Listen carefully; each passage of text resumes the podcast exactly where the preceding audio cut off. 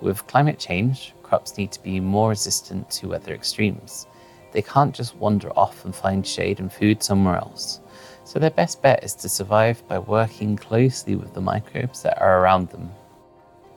My project is about making crops survive climate change, and my idea is to use microbes to help them. So my plan is to breed barley lines that can cultivate better microbiomes, but also produce lots of food. To do this, I want to study the plant genomes and the microbes genomes together. Until now, we've had very little knowledge of how these are interlinked.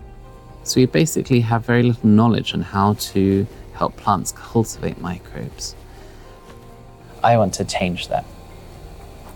Therefore, I study the evolution of plant genomes and microbes together. We call this a hologenomic approach.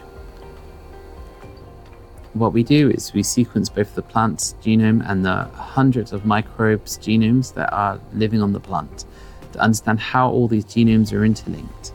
It is, to be fair, very complicated, and it has first been possible recently with new technologies and computing powers. We then identify the parts of the barley genome that controls the essential microbes. We will then breed this gene into highly productive barley lines to make it more drought tolerant.